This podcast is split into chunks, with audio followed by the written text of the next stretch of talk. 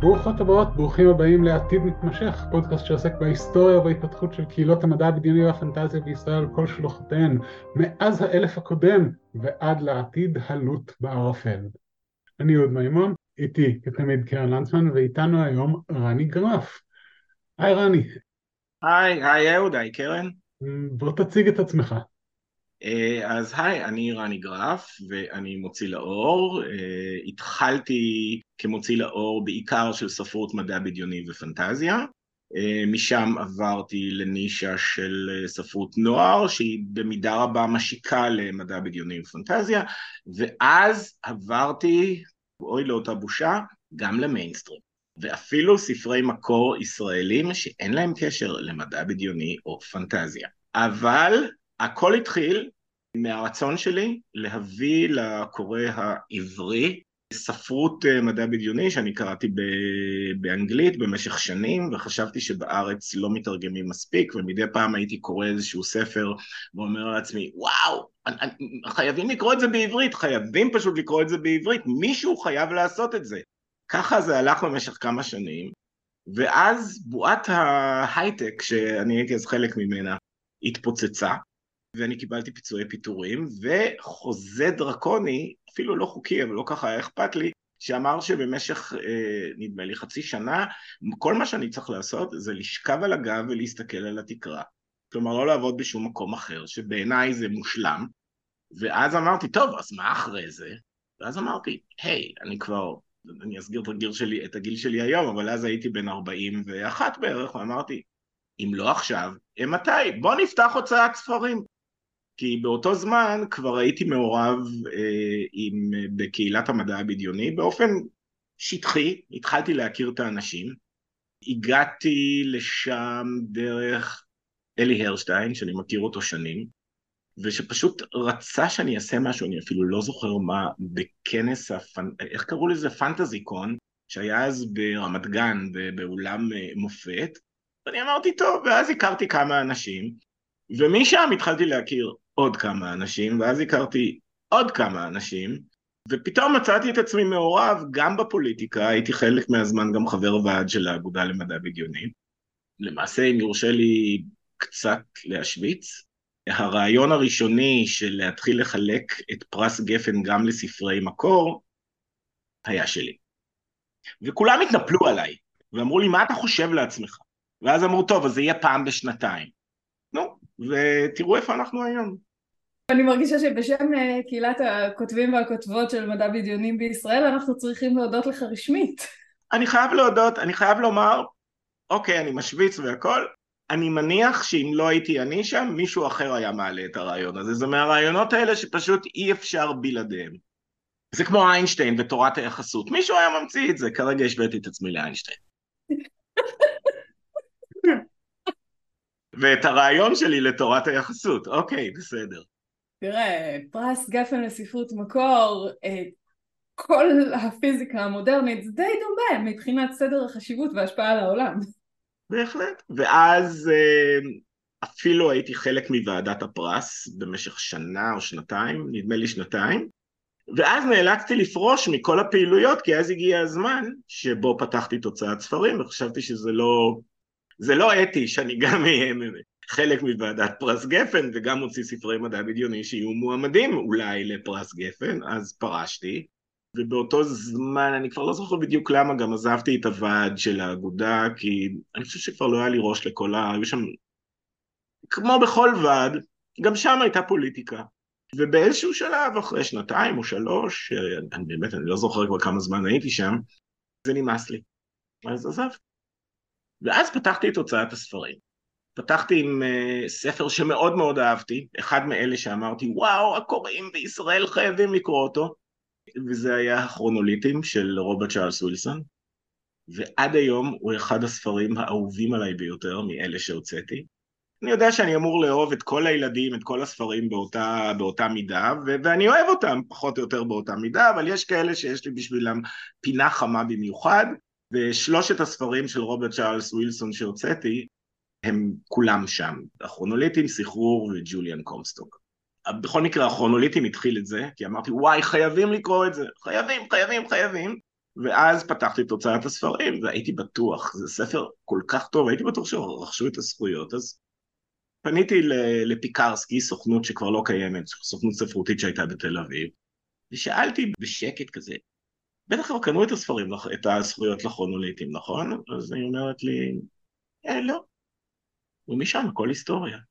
ואז הבאתי את דידי, דידי, דידי חנוך, דוד חנוך, המתרגם הידוע, אה, שתרגם את הספר הזה.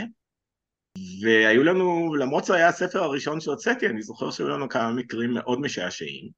פרק מהספר, למי מכם שקרא את הספר או מי שזוכר אותו, פרק שלם מתרחש בירושלים. בשנה העתידית 2024. אה, היא עדיין בעתיד, היא עדיין בעתיד. אה, יש לציין, ואני הייתי בטוח שרוברט היה בירושלים. התחקיר שלו של המעבר מרחוב לרחוב ומה רואים כשעוברים את הפינה היה כל כך מוצלח, היו שם דברים שאני לא ידעתי והוא ידע. אבל אז היו שני דברים קטנים. עמד להתרחש שם איזשהו אירוע קוסמי וכולי, לא ניכנס לעלילה, אבל קרו שני דברים. א', כשגיבורי הספר נחתו בנמל התעופה בן גוריון בטיסת אל על, אה, קיבלו אותם חיילים עם עוזי. עכשיו, כבר אז, בשנת 2004, אה, כשהספר יצא לעברית, בצה"ל לא השתמשו בעוזי. אה, אז דידי עשה תחקיר ואמר לו, תקשיב, עכשיו משתמשים בגליל, אבל סביר להניח שעד שנת 2024 זה יהיה משהו אחר שאני לא זוכר כרגע מהו, נתן לסופר בחירה. סופר בחר אחד מהם ועברנו לזה. הדבר השני היה, היה שם איזשהו חדר מצב בירושלים, כשכל הפיקוד העליון הגיע, ושר הביטחון הישראלי, זה, זה, עכשיו אני חושב שזה היה קצת קטע נבואי, שר הביטחון הישראלי בספר נכנס לשם לבוש במדים, ואז הודענו לרוברט, תקשיב, שר הביטחון הישראלי לא הולך במדים. Little did we know שתגיע שנת 2023 והדברים השתנו. בכל אופן רוברט אישר לנו לשנות את שני הדברים. אה, הפשטנו את שר הביטחון ממדיו, אבל הלבשנו אותו ישר בחליפה, הלבשנו אותו בחליפה. תודה, תודה על ההבהרה רני, תודה. כן, הלבשנו אותו בחליפה ונתנו לחיילים את ה... נדמה לי שזה היה גליל, ואז רוברט אמר לנו, Where were you guys when I wrote this book? ועד היום המהדורה העברית של הכרונוליטים היא המהדורה היחידה בעולם שבה שני הדברים האלה נכונים. ביררתי את זה עם רוברט עצמו, אז אני יודע. זהו, ואפרופו רוברט, אז uh, עשיתי איתו עוד היסטוריה מאוד קטנה. זמן קצר לאחר מכן קניתי את הזכויות לסחרור, שהוא ספר מעולה, וקניתי אותו זמן קצר לאחר, uh, קניתי אותו עוד בזמן, uh, אני קראתי את כתב היד, זאת אומרת קראתי אותו עוד לפני שהוא התפרסם, ופרסמתי אותו בעברית זמן מאוד קצר אחרי שהוא יצא באנגלית. לא, לא בא בעת, אבל זמן מאוד קצר, כמה חודשים. שוב פעם דידי תרגם, ואז כמה חודשים מאוחר יותר הגעתי ללוס אנג'לס, לכנס המדע הבדיוני העולמי השני בחיי, שנה קודם הייתי בזה של גלסגו, ושם פגשתי את רוברט, וספרו, סחרור, היה מועמד לפרס ההוגו. ובאותו בוקר הלכנו לשתות קפה, ואני אמרתי לו, תקשיב, אני קראתי את כל חמשת הספרים המועמדים, סחרור עומד לזכות. במשך ארוחת בוקר שלמה הוא שכנע אותי, הוא, אצלה, הוא אשכרה הצליח לשכנע אותי שאני טועה. ואני יצאתי משם ואמרתי, טוב, הוא לא יזכה, מה לעשות? והלכתי לטקס ואמרתי, רני, זה לא שאתה הולך לעשות היסטוריה ולהוציא לראשונה בעברית את ספר המדע הבדיוני שיזכה בפרס ההוגו עוד לפני שהוא זכה בפרס ההוגו, זה לא עומד לקרות. ואז זה קרה. אני לא חושב שהיה בן אדם המום יותר מרוברט, הוא עמד שם, הוא לא ידע מה לעשות עם עצמו על הבמה. בסוף אמרתי לו, פעם הבאה תקשיב לי. אני, אני תוהה אם הוא נשא גם כן נאום על לוויתנים כמו, אה, היא כותבת לך את קינג פישר וברח לי השם האמיתי שלה, אורסולה ורנון. לא, א' הוא לא, הייתי זוכר, אה, וב' גם את זה, את האנקדוטה הקטנה הזאת לא ידעתי בעצמי. אז... אז לפני שאני ממשיכה לש, לשאלה הבאה, זה אחד הדברים היחיד... הבודדים שיצא לי לחזות בהם בעצמי והיו מדהימים, זה היה... אהוד, איזה וורלדקון זה היה? 17? 19? זה היה 17 בהלסינקי.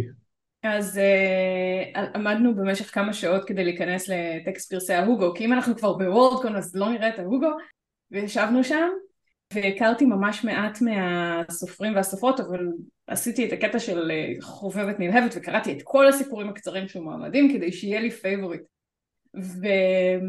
ואורסולה ורנון זכתה באופן מפתיע, כי היא הייתה משוכנעת שמישהו אחר יזכה והיא עלתה לבמה. מעניין, זה איזשהו טרנד אצל אלה שזוכים, כן. והיא אומרת, אה, תקשיבו, לא חשבתי שאני הולכת לזכות, אז לא הכנתי נאום.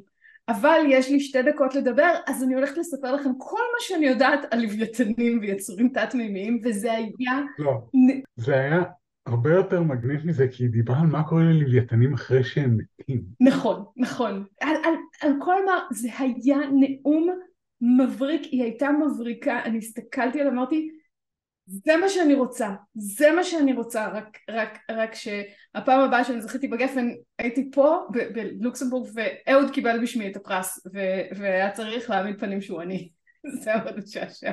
איך זה עבד אהוד? יש לי תמונות. אני חושבת שהלך לא רע, זה היה קצרצר, עשיתי רק חיקוי קצר. הוא לא קפץ, הוא לא קפץ במקום. אוקיי, אבל בואו נחזור לנושא שלשמו התכנסנו, שזה אתה. רני. אני מקווה שלא סטיתי מהנושא יותר מדי, כי אני בינתיים מפליג פה בסיפורים אה, כמו איזה זקן בן 80 שנזכר במה שהיה כשהוא היה בן 21. א', אין שום בעיה עם זה, וב', בסך הכל הורדת לי שאלה אחת שעמדתי לשאול שזה איך הגעת לקהילה, ענית על זה, אז קבל אה, נקודות. אני כן רציתי לעצור אותך כי אידיאולוגיה זה נורא נחמד, אבל כולנו יודעים ששוק אה, קוראי וקוראות המדע הבדיוני והפנטזיה בישראל הוא לא מאוד גדול, נגדיר את זה בעדינות. נכון מאוד. אז אחרי שהוצאת את סחרור והתפלאת מזה שהוא הפך להיות רב מכר בינלאומי אה, תוך רגע וחצי והכניס לך מלא כסף, מיליארדים אפילו, יש לומר, למה להמשיך להוציא לאור לשוק כל כך קטן? ואם אני יכולה להוסיף את השאלה הסופר לא אידיאולוגית של איך מממנים את זה בכלל? אוקיי, okay, אז קודם כל שאלה מצוינת. איך מממנים את זה? עם מזל, כי זה בדיוק מה שקרה לי. באותו זמן, כפי שציינתי קודם, גם חדרתי לשוק ספרי הנוער, וקניתי לחלוטין במקרה, כי זה היה כשזה עוד היה קטן, סדרת ספרים קטנה שאז אף אחד לא שמע עליה, פרסי ג'קסון.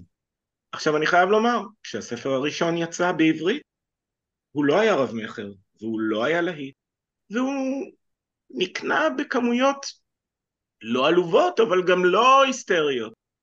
כשיצא השני והוא גם התחיל להיות להיט בעולם, זה דחף גם את הראשון ואת הסדרה כולה, ופתאום זה הפך להיות וואי, רני הביא את פרסי ג'קסון לארץ, מחנה החצויים וכולי וחולצות כתומות וכולי וכולי וכולי וכולי.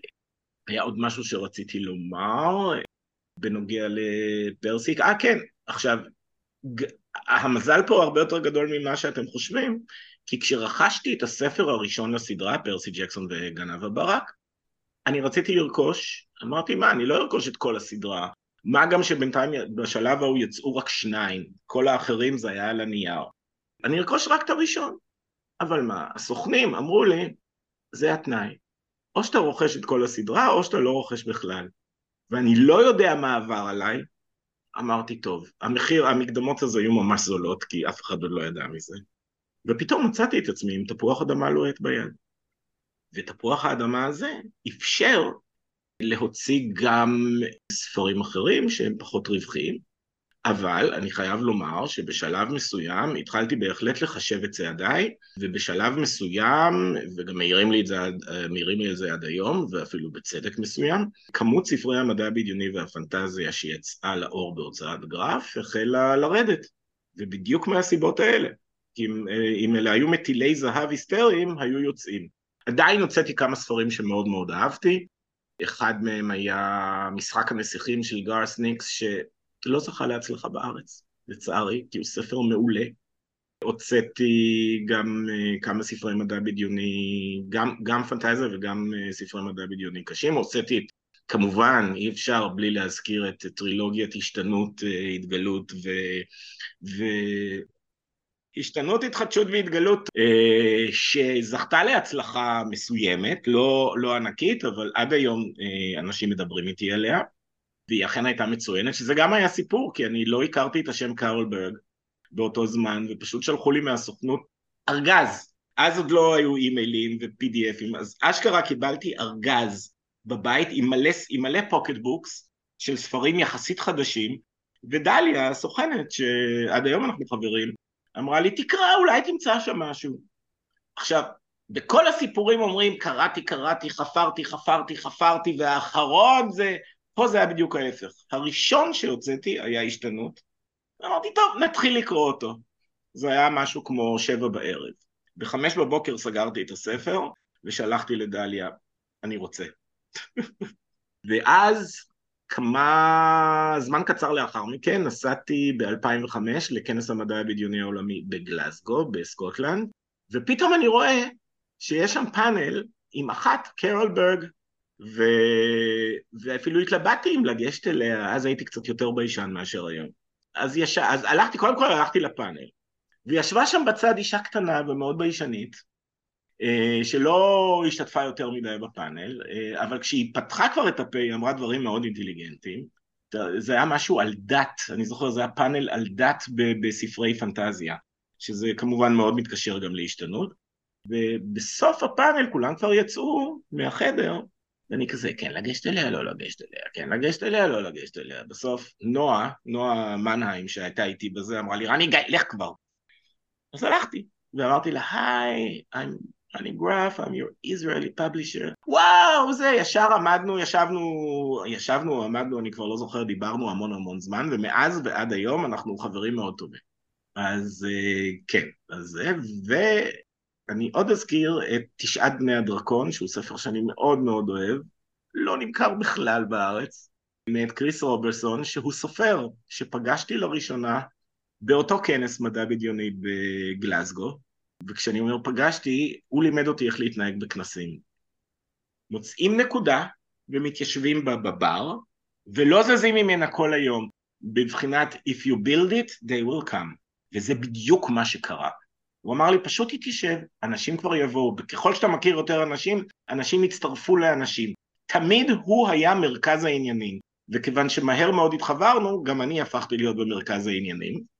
והוא היה שם עם אליסון, אשתו, הם היו זוג צעיר, ואחרי זה הלכנו למסיבה על איזה ספינת פיראטים עם קוני וויליס, אני זוכר את זה עד היום, וקראתי כמה מהספרים שלו, ותשעת בני הדרקון נורא אהבתי, כי זה היה היסטוריה חלופית עתידית, שמתרחשת בהיסטוריה אלטרנטיבית עתידית, שבה ארצות המערב מעולם לא עלו לגדולה, אלא שתי האימפריות הגדולות הן האימפריה הסינית והאימפריה האצטקית, שהן נמצאות במרוץ די אלים לחלל.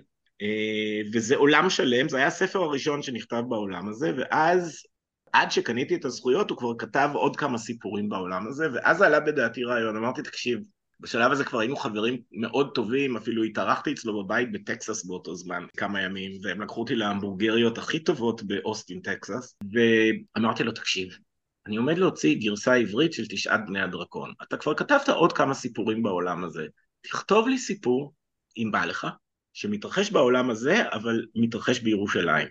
ואני אפרסם אותו כאחרית דבר לספר. הוא אמר לי, בסדר גמור, אבל בתנאי אחד. אחרי זה הסיפור נשאר שלי ואני רשאי להגיש אותו לכל מקום, אמרתי, שום בעיה. בכל מקרה, הפרסום הראשון של הסיפור הזה היה בעברית, אחרי זה הוא גם התפרסם ב Fantasy and Science Fiction, המגזין, וכך הבאתי גם את, את העולם של האימפריות הסינית והאצטקית אה, במרוץ שלהן, במרוץ שלהן לשליטה בעולם, גם לירושלים. והוא כתב סיפור מקסים, ואתם יכולים לקרוא אותו אם תקנו את הספר ותדפדפו עד הסוף. יש שם עוד כמה עמודים של עוד סיפור כזה, אני מניח שזה השלב ב, ב, בתוכנית שבו אני צריך להגיד, טוב ביי שהיה נחמד, לכו תקנו את הספרים שלי, או משהו כזה, אבל אני אעשה לכם טובה ונמשיך. אני, אני קודם כל, אני, אני, אני מאוד מופתעת לרעה, רני, ואף מאוכזבת שלא הזכרת את הסופר שכולנו יודעים שאתה הכי אוהב, כי כולנו הכי אוהבים אותו. לא, באמת, אני צריכה להגיד דרל גרגורי.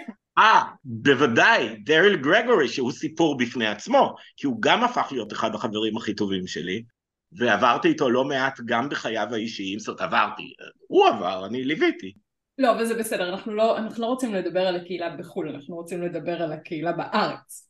אז רק נזכיר את דריל, שאני התאהבתי בספרו פנדמוניום, מכל כך הרבה סיבים, אם אני אתחיל לדבר עכשיו על פנדמוניום, אה, אנחנו, אנחנו לא נדבר על שום דבר אחר. אז אני רק אגיד שיש פה רבדים על גבי רבדים על גבי רבדים, שגם מתייחסים לקהילות של מדע בדיוני בחו"ל, מי שיודע, ולכו תקראו את הספר. והכל כתוב בכריכה האחורית שאותה כתבתי אני. אז זה כל מה שאתם צריכים לדעת. החלק החשוב אבל הוא בתוך הספר, לא הכריכה האחורית. וגדריל גם היה פה בארץ, והייתה מישהי, תזכירו לי איך קוראים לה, קרן משהו, שמאוד התלהבה לדבר איתו, מאוד אהבה לדבר איתו. ואחרי זה המשיכו לדבר. גם מאחורי הגב שלי, ככה שמעתי. ליטרלי 90% מההתכתבות שלי עם דריל, ושל אהוד עם דריל לצורך העניין, נמצאת בטוויטר. וואלה, אוקיי. הזכרת את אה, פרסי ג'קסון ואת החיבוק שמחנה החצויים כל העולם הזה קיבל בארץ, יש הבדל בין קהילה של הנוער לקהילה של המבוגרים מבחינתך? אוקיי, אני אעשה, שני, אני אעשה שתי הבדלות. יש הבדל קטן יותר בין קהילת הקוראים של הנוער לקהילת קוראי מדע בדיוני ופנטזיה, והבדל ענק יותר בין שתי הקהילות האלה לקוראים הכלליים. מה שמאפיין את בני הנוער, במיוחד את בני הנוער, זה כשהם מתמכרים לסדרת ספרים מסוימת, הם צריכים אותה עכשיו. כשהם שומעים שספר חדש עומד לצאת, אני מקבל כבר אה, אימיילים ו... והודעות בפייסבוק ובמסנג'ר ובמה שזה לא יהיה. כבר שבועות קודם, מתי זה יוצא, מתי זה יוצא, ולמה אי אפשר קודם, ולמה ככה, ולמה עשיתם את הכריכה הזאת ולא את הכריכה הזאת. הם מאוד מאוד מעורבים, אם במקרה ספר חדש יוצא או יצא לשבוע ספר, התור שהיה מול הדוכן היה בלתי נגמר. והיו הורים, והם פשוט, הם באו עם ההורים שלהם, אבא, אמא, אני חייב את הספר הזה, לא, אתה באמת חייב את הספר. הזה. אין מצב שעזבו בלי לקנות את הספר. התשוקה הייתה פשוט, הם, הם, הם חייבים את זה עכשיו, אני הרבה פעמים התלוצצתי שבעצם זה, אני לא פותח שם דוכן למכירת ספרים, אלא אני דוכן, אה, פותח דוכן לבחירת סמים. או לא, איך יכולת להגיד את זה? דוקטור לנצמן, דוקטור לנצמן. Uh, עכשיו, יש קרבה מסוימת בין התשוקה הזאת גם לתשוקה של קוראי מדע בדיוני ופנטזיה, פשוט אין יותר מדי מהם, בניגוד לבני נוער. בנוגע לקוראים רגילים, ספרות מיינסטרים רגילה, בסדר, אז אם לא נקנה את הספר הזה עכשיו, נקנה אותו בעוד שנה או בעוד שנתיים, או כשהוא יהיה במבצע, לא נורא, אין את התשוקה לקרוא את זה כאן ועכשיו. זאת אומרת, יש את זה, אבל למעט מאוד. למעט מאוד שהם בתחום, כי לי יש את זה בנוגע להוצאות ספרים אחרות, או לספרים אחרים. רוצה ספר חדש שאני נורא רוצה לקרוא, אני חייב אותו עכשיו. גם אם הוא ישכב עכשיו בבית חצי שנה, אני חייב שהוא יהיה בבית. אבל כמה כמוני יש? אני מרגישה שזו הייתה שאלה... זאת שאלה, לא, אין צורך, שאלה, אין, עדיף, ש... בעצם עדיף שאף אחד לא יענה על השאלה הזאת. אז כן, אה, וכיוון שכך, לצערי, זה אומר שבתחומים, באחד משני התחומים שההוצאה נשענת עליהם, אה, הקהל אולי מאוד אדוק, אבל אה, יחסית קטן. יתרה מזאת, אם, כשהם רוצים לקרוא ספר, הם לפעמים לא יחכו עד שהוא יתורגם לעברית, יקראו אותו באנגלית, ואז כמובן לא יקנו אותו אחר כך בעברית. זאת אומרת, יש פה... וזאת בעיה פחותה אצל בני נוער. קיימת, אבל הרבה פחות מורגשת. וזו הסיבה שבשנים המאוחרות יותר אה, הפניתי את הוצאת גרף לכיוונים קצת אחרים, שאינם דווקא מדע בדיוני ופנטזיה. יש לי סדרה אקדמית עכשיו, אבל זה כבר סיפור אחר, זה לא חלק מהסיפור פה, אז אה, אז אה, נעזוב את זה. אני לא אומר שלא יצאו בעתיד ספרי מדע בדיוני ופנטזיה, אבל כרגע אפילו אין משהו ספציפי בצנרת. אני רוצה לחזור טיפה לתחורה ולשאול על יחסים בין הקהילה שלנו לקהילה בחו"ל בשני מובנים. האחד זה השוני בין הקהילה בארץ לבין הקהילה כפי שאתה מכיר אותה בחו"ל, והשני זה איזה קשרים ובאיזה רמה יש בין שתי הקהילות מהניסיון שלך?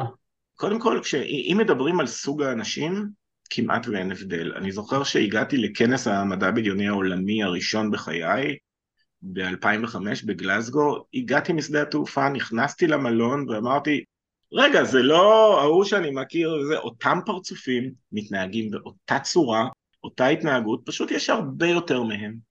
הערצה לסופרים מסוימים היא בדיוק כמו בארץ. אה, ג'ורג' מרטין בקושי יכול לעבור, לעבור במסדרון. וההתנהגות היא אותה התנהגות, וגם שם יש הבדל בין שני סוגי אוכלוסייה שמגיעים ופוקדים את הכנסים הללו. מרגישים את זה גם בכנס המדע הבדיוני העולמי, אבל עוד יותר ב-World Fantasy. יש את קהילת החובבים, שזה בדיוק כל מה שאנחנו מכירים, עם התלבושות, עם הכל, עם ההתלהבות, עם כל מה שצריך, ויש אפילו חובבים מקצועיים, בניגוד לקהילה בארץ שהיא מאוד צעירה, בקהילה בחו"ל כבר יש חובבים שעושים את כל הדברים שאנחנו מכירים, והם כבר בני, בני הרבה. אני לא רוצה להגיד כבר למעלה מ-60, כי אני כבר שם, אבל, אה, אבל היי, התחלתי בגיל הרבה יותר צעיר. אבל את רואה אנשים בגיל 60, 70 ואפילו 80, לפעמים בכיסאות גלגלים, עדיין מגיעים לבושים עם קילטים ועם uh, חניתות ועם פאות ועם כל מה שהולך באותו רגע. וכיוון שהם כבר מבוגרים, אז לחלקם גם יש uh, אמצעים פיננסיים של הקהילה הצעירה שאנחנו מכירים בארץ עדיין אין, ולכן יש שם גם אפשרות לרכוש חפצי אספנות מאוד יקרים, אה, מאוד יקרים שנרכשים. ככל שהכנס גדול יותר ובמקום במדינה גדולה יותר, אם זה בארצות הברית, אנגליה, אוסטרליה, אני ראיתי שם את ה... מה זה היה? כאילו, בשל... ב... ב... נדמה לי שזה היה בטקסס, כמובן זה יהיה בטקסס. כנס שהיה בסן אנטוניו. Game of Thrones, כס הברזל, היה שם בגודל טבעי ומי שרצה היה יכול לקנות אותו תמורת מחיר, אני זוכר שהסתכלתי על התווית ואמרתי אלוהים אדירים. קודם כל, סתכל, אני מסתכל פה על הסלון, אם הייתי מכניס את זה לכאן אי אפשר היה לעשות שום דבר אחר. ב' אמרתי לעצמי נורא נורא לא נוח, ניסיתי לשבת על זה. כאילו מה, אני אשב על זה ואראה טלוויזיה? ממש לא נוח. זה לא שיש לי מישהו להוריד לו את הראש היום. אז אה, זה גם מאפיין את הקהילה, שהיא כבר יש לה אמצעים פיננסיים. אז זה סוג אחד של אנשים שמגיעים לכנסים. הסוג השני הוא המקצועיים. שזה בעיקר הפאבלישרס והסוכנים והאורחים, אה, וזאת כמעט קהילה נפרדת. אני לא אגיד ש, שאין ערבוב בין השניים, כי יש, אבל הוא לא מאוד גדול. כשיושבים, אה, כשיושבים למשל, וזה מוגש במיוחד ב-World Fantasy. World Fantasy הוא כנס יחסית קטן, בניגוד ל... לכנס המדע הבדיוני העולמי, ששם יכולים להגיע גם 20-30 אלף איש, ב-World Fantasy הם סוגרים את ההרשמה לאחר אלף אנשים. זה גם לא מתקיים במרכז כנסים, זה מתקיים בבית מלון. ולכן זה כנס שהקהילה שה... המקצועית, הפאבלישרס, העורכים וכולם מאוד אוהבים. זה גם המקום לשמוע בו על, אה, על, על דברים שעומדים לצאת. במיוחד אם אתה מו"ל, יחיד, ממדינה קטנה שאף אחד לא דובר את שפתה, ואז אתה לא מתחרה באף אחד. וכיוון שיש לי כישורים חברתיים לא רעים, כך גיליתי גם בכנסים הללו, מהר מאוד התחברתי עם הרבה מאוד אנשים, ודברים שהם לא היו מוכנים לספר אחד לשני או שושו, אני שמעתי הכל. אפילו לא תחת ההבנה שאסור לי לספר להם, כבר הבינו ש, שאני, שאני חלק מה, מהחבורה וזה בסדר. אז uh, כך שמעתי על דברים, ואגב, לא רק דברים שקשורים לעולם המדע הבדיוני והפנטזיה, כי כשאתה מייצג מו"ל גדול, אותו מו"ל מוציא גם סוג נוסף של ספרים. נו, אתם זוכרים שאני מוציא גם ספרי נוער?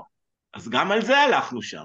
והיו אנשים שהייתי פוגש בכנס, לא בכנס, בעירית ספרי הנוער הבינלאומי בבולוניה, שאחרי כמה חודשים הייתי פוגש אותם ב-World Fantasy או WorldCon, ולרגע התערבבו לי הדברים, כי זה נראו לי שני עולמות שונים. למשל, את סקוט וסטרפלד, שהוצאתי את ספרו מכוערים, פגשתי לראשונה באופן אישי בבולוניה באיטליה. הוא עושה לי, Hi, I'm Scott Westerfeld, ואז הוא אומר לו, I'm Rani Graff, I'm your Israeli publisher, בוא נלך לשתות. ואגב, והוא אמר לי, בוא אני אציג לך שתי חברות שלי, שאני פה נמצא איתן. אה, והוא הציג לי את הולי בלק ואת קסנדרה קלר, וכולם יודעים את ההיסטוריה של רני גרף עם קסנדרה קלר. הוצאתי ספרים שלה, בקיצור, אין מעבר לזה, זה שלא, כן, אין שום דבר.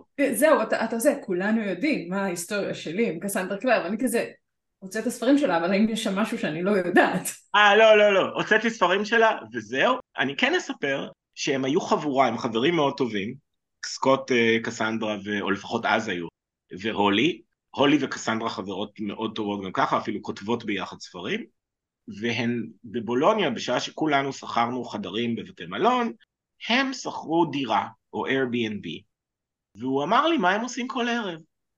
הם היו יושבים ומקריאים בקול פרקים מיצירת המופת הספרותית האהובה עליהם, פרחים בעליית הגג.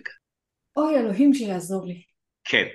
הם היו כמובן מודעים לכך, זה היה, הם עשו את זה בהתאמה וזה, ואמרתי, can I come? הוא אמר לי, no, this is just us. אני כאילו, הייתי מוכנה להרבה דברים. וואי, קרן, הפתעתי אותך, זה משהו שלא קורה הרבה. אני כאילו פרחים בעליית הגג מכל הספרים בעולם. הם עשו את זה מתוך מודעות עצמית עם המון ביקורת, כאילו, הם עשו את זה עם המון ביקורת, אני לא יודע אם המון ביקורת, הם פשוט הקריאו את זה, והם היו מאוד משועשעים מהעניין. אם יש פה ביקורת, אוקיי, אז יש פה גם ביקורת. רני, אתה מדבר על הקשרים שלך עם קהילות בחו"ל, אתה יכול לספר קצת על דברים נוספים שיצאו מזה, חוץ מאשר ספרים וסיפורים מגניבים? אה, א', ספרים וסיפורים מגניבים זה לא, זה לא הולך ברגל, זה, זה רץ, אבל אה, כן, בהחלט, בשלב מסוים. אה, וזה גם מראה, אגב, כמה הקהילה הזאת יחסית קטנה, כי אני נכנסתי לכנס הראשון שלי בשנת 2005, לא הכרתי אף אחד. literally, לא הכרתי אף אחד.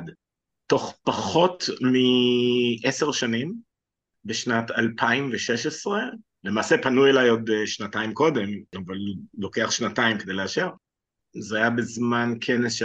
כנס הפנטזיה העולמי שהיה בסרטוגה ספרינגס, ב upstate ניו יורק, וביקשו ממני להיות אה, שופט בפרס הפנטזיה העולמי. עכשיו, למי שלא יודע, פרס הפנטזיה העולמי הוא אחד מהשניים או שלושה הפרסים החשובים ביותר בעולם המדע הבדיוני. החשוב ביותר הוא כמובן פרס ההוגו, שעליו כולם שמעו וכולם מכירים, אה, אבל יש עוד שניים או שלושה, יש את פרס הפנטזיה העולמי, שמחולק מאז 1971, אם אני לא טועה, אה, ויש גם את פרס לוקוס, והוא נחשב לפרס הרבה יותר, גם, גם השיטה שם היא אחרת.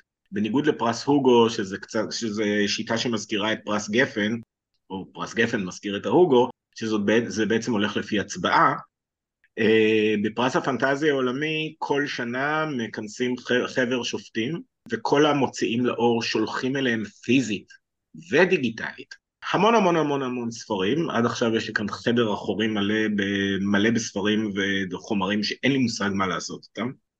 ויש לנו תקופה שנשמעת ארוכה, אבל היא בעצם די קצרה של כמה חודשים, שצריך לקרוא את הכל, ואז להחליט מי הזוכה. מה שאנחנו עשינו, הצוות שלנו, שאגב כל צוות שופטים בכל שנה בוחר לעצמו שיטת עבודה אחרת, אין איזושהי שיטת עבודה קבועה, בצוות שלנו פשוט חילקנו בינינו תחומים. סיפורים קצרים, היו, הלכו לכמה אנשים, אה, ספרים באורך מלא הלכו לכמה אנשים, ורק אלה שעלו את, לשלב הבא נקראו על ידי כולם. וזה גם היה, זה, זאת גם הייתה הפעם הראשונה שבה קראתי ספר נפלא, שנקרא העונה החמישית של ג'יי קיי ג'יימיסין, שרציתי מאוד להוציא אותו לאור, אבל בסוף זה לא יצא מכל מיני סיבות אחרות. יצא אבל בעברית בסוף, בהוצאה אחרת, ואני מאוד ממליץ לכולם לקרוא. ועל הפרס עצמו אני אומר שזה פרס, זה, זה היה, טוב זה יישמע קצת שוויצרי, אבל זה היה כבוד מאוד גדול, משום שבכל תולדות הפרס, מאז 1971 ועד היום, היו מעט מאוד שופטים שהיו מארצות שאינן דוברות אנגלית. רובם היו מארצות הברית, בעיקר אה, אנגליה, אוסטרליה, היו מצרפת, היו מזה, אבל מעולם, כאילו, לא מעולם, אבל היו מעט מאוד מארצות שאינן דוברות אנגלית. ואני גם אומר שאחד מהשופטים בעבר, היו שם מלא שופטים שהשמות יגידו מלא, אבל uh, אני פשוט לא זוכר את כולם. אחד מהם שאני במקרה כן זוכר, זה, נו, איך קוראים לו? ג'ורג' משהו מרטין, שכתב איזה, זוכרים את הסיפור מקודם על uh, כס הברזל, ולא נוח לראות ממנו טלוויזיה? אז הוא אחראי לכס הברזל הזה, שלא אחראי, לא, לא נוח לראות ממנו טלוויזיה. אה, אז הוא גם היה שם אחד השופטים, והוא כותב שאני מאוד מעריך, אם יצא לי כבר לדבר איתו, ועם בת זוגו, פריס. דרך אגב, זה מצחיק, אבל באותו כנס בגלזגו שנכנסתי אליו ולא הכרתי אף אחד, אחד האנשים הראשונים שהכרתי היה ג'ורג' מרטין. כי אנחנו במקרה חלקנו מונית מהכנס לאיזשהו מקום אחר, ובנסיעה קצרה בגלזגו של כמה רחובות, אנחנו התקשקשנו כאילו אנחנו מכירים שנים. ומאז כל פעם שהוא פגש אותי זה כבר, אה, אני לא אגיד חיבוקים, לא הפכנו לחברים בלב הנפש, אבל אני בהחלט נהנה לדבר איתו, אחד האנשים היותר אינטליגנטיים שפגשתי. ואני גם מזכיר שיש לו חבורת מעריצים. אה, זה כבר לא מעריצים, זה יותר אה, קהילה, זאת קהילה שהולכת אחריו לכל מקום, מזכירה לו, כשהוא לא זוכר כבר מה הוא כתב, כי באמת הכרכים שלו כזה, הוא כבר, הוא כבר לא זוכר פרטים, הוא מתייעץ איתם בזמן הכתיבה. האם הדמות הזאת יכולה לעשות את זה או לא, כי אולי בעבר היא עשתה איזה משהו שלא, שלא מתאים. הם אלה, הם אלה שמזכירים לו, ואני זוכר במיוחד את האירוע שנכחתי בו בגלסגו, שבשעה 12 או 1 בלילה הוא כינס אותם אה, באיזשהו חדר מאוד גדול שם במלון, והטיל עליהם משימה. מסתבר שכל פעם שהם נפגשים הוא מטיל עליהם משימה. המשימה באותו לילה הייתה לצאת לרחבי גלסגו בשעה 12 או 1 בלילה, למי שמכיר ערים בריטיות בשעות האלה כולם ישנים, ולמצוא האגיז. זה דווקא לא נראה לי בעייתי כל כך. הם באמת מצאו. בפילדלפיה, בכנס בפילדלפיה, שבו לא הייתי, הוא שלח אותם למצוא איזה משהו עם גבינת פילדלפיה, והיו על זה מלא סיפורים, אה, סיפורי, סיפ, סיפור, סיפורי גבורה של אנשים שרצו ברחובות ומצאו גבינה מבושלת בצורה מסוימת, אה, כי ג'ורג' הטיל משימה. אז זהו, אז בין שאר המקומות שה... ש... ש... שהקשרים שלי בקהילת המדע הבדיוני העולמית הביאה אותי, הביאה אותי גם לזה, ואני חייב לומר שאם היו אומרים לי את זה בשנת 2005, כשכולה נסעתי לאיזשהו כנס ונראה מה הולך שם, הייתי צוחק עליהם. מצד שני, אם היו אומרים לי לפני כמה שנים על דברים שאני עושה היום, הייתי נדהם בעצמי גם. אז אני רוצה להחזיר אותך אחורה, הרבה הרבה אחורה. אה, ספציפית לימי הקליקה. היא עדיין שם. היא עדיין שם, אז, אז אני אשמח אם תספר לנו קצת על הקליקה בתור מישהי שמעולם לא הייתה חלק מהקליקה. לא, לא, שנייה, שנייה. אני מבקש לקרוא לקליקה בשמה הנכון והמלא, הקליקה המסואבת. אני חייב לומר שבוואטסאפ אנחנו נקראים רק הקליקה, וזה הסוד היחיד שאני אסגיר מה... ממה שקורה שם. אז איך זה התחיל? איך זה התחיל? זה התחיל, האמת, זה, הת... oh, זה התחיל אה, בחנות הספרים קדמת עדן, שקיימת עד היום, של קובי, שאז הייתה ממוקמת בקינג ג'ורג', בצמוד למצודת זאב, who knew, אה, והייתה חבורה של אה, אנשים שהייתה מגיעה לשם בכל יום שישי בצהריים. ביניהם היו גם עירית, שאז נקרא עירית דורון, היום עירית צוק, והיא אמרה לי, תקפוץ פעם, נחמד. ואני, לקח לי איזה חודש וחצי עד שהועלתי להגיע לשם, כי מרכז תל אביב וחנייה, ואני גר ברמת אביב, אז כאילו מה. אבל אז הגעתי יום אחד, לחשוב מה שחנייה הייתה יכולה למנוע ממני. אה, ואז הגעתי יום אחד, ואת קובי כבר הכרתי קצת, לא, לא הרבה, הכרתי אותו טוב במפגשים ההם, והיו שם כל מיני אנשים. ביניהם היו דידי, והיו יעל, יעל לחמון, אה, ונועה מנהיים, עוד לפני שהיא נהייתה נועה מנהיים. הייתה אז רק בת 28, והיה אורי, שבדיעבד הפך להיות uh, החצי ה... אני לא אגיד החצי הטוב, אבל גם לא החצי ה... בעלה של, uh, או בן זוגה של, ואבי, ואבי בנם, שבאותו זמן הוא בכלל היה, אני הכרתי אותו הכי מאוחר מכולם, כי באותו זמן הוא היה במסע עם חברים מחוף לחוף בארצות הברית עם איזה פולקסווגן ישנה, והיינו מתכנסים אצל קובי. ואז היינו הולכים הביתה, אחרי שהיה לנו נורא נחמד ומפטפטים. ואז משום מה, אני אפילו לא זוכר למה, העברנו את המפגשים אצל קובי לימי חמישי בערב. ואז, כשהוא היה סוגר את החנות, יותר מדי מוקדם לטעמנו, היינו ממשיכים פשוט לבית של מישהו מאיתנו. ומהר מאוד, אלה שהמשיכו לבית, הפכו להיות הקליקה. בשלב מסוים אה, באו אנשים, עזבו אנשים, הצטרפו אנשים, אבל, והיינו אוכל, וכולם תמיד היו שואלים אותנו, מה אנחנו עושים שם? והתשובה הקבועה הייתה, אנחנו אוכלים עוף עם פתיתים. ואת יודעת מה, אתם יודעים, אהוד וקרן, מה הכי מצחיק בתשובה הזאת? בבקשה, בבקשה, שהיא הייתה נכונה. היא הייתה נכונה. זה בדיוק מה שעשינו. כולם חשבו שאנחנו חורצים שם גורלות, שאנחנו מעבירים, אני לא יודע, פריטי מידע מטורפים זה לזה וזה, ובעצם מה שעשינו היה לאכול עוף ופתיתים, כי היינו נורא רעבים אחרי קובי. אז היינו אוכלים עוף ופתיתים, והיינו יושבים ומרכלים עד ארבע בבוקר, ואז זה הפך להיות עד שלוש בבוקר, ואז זה הפך להיות עד שתיים בלילה. היום בעשר וחצי אנחנו כבר הולכים הביתה. והעוף הוא עוף מכובס, והפתיתים הם בעצם... חלק מאיתנו הפכו להיות טבעונים, לא אני, ולכן אה, אין כבר עוף ואין כבר פתיתים, יש נקניקים, ויש כל מיני מאפים וכל מיני דברים ופשטידות. אני אומר בסוד שנועה יודעת לבשל נהדר ככה תוך כדי. אני אחראי על השתייה, אני תמיד מביא את בקבוקי הדיאט קולה, אה, ולפעמים איזשהו קינוח, ואנחנו יושבים ומרכלים, ומלטפים את החתול. זה לא יופמיזם לכלום, כי לנועה באמת יש חתול. כשאני אומר מלטפים את החתול, אני אשכרה מתכוון. אנחנו כן, כשאני אומר עוף בפתיתים, אני מתכוון לעוף בפתיתים, וכשאני אומר חתול, אני מתכוון לחתול. כל השיחה הזאת היא מלאה. והוא לא החתול של, שטר... של שרדינגר, הוא סתם חתול, הוא לא סתם חתול, הוא חתול נהדר, אבל הוא לא של שרדינגר, הוא מאוד חי. אז אני רוצה להגיד שני דברים. א', כל השיחה הזאת היא מלאה ב innuendos שמתבררים בתור, זה אין פה שום סאבטקסט. וב', מהצד, אני, אני צריכה, אני מרגישה שאני צריכה להסביר למה שאלתי, כי מהצד, בתור מישהי שהגיעה לקהילה בסוף שנות תחילת שנות האלפיים, הקליקה המסואבת היה דבר, זה היה הדבר ש... זה אני שומע פעם ראשונה. נו באמת, אתה יודע שכל פעם... כש... לא, אני יודע שדיברו עלינו גם, אגב, מחוץ למעגלי, ה... למעגלי החובבים של המדע הבדיוני, אני לא אזכיר שמות, חלקם שמות אפילו די ידועים, ולכן אני לא אזכיר אותם, אבל אמ, אני לא ידעתי שזה היה עד כדי כך שם דבר, מדי פעם היו שואלים מה אתם עושים שם, הייתי אומר עוף בפתיתים, היו עושים לי כזה, ואני הייתי טוב, מה אני יכול לעשות? אז מהצד זה היה המקום שבו כל ה...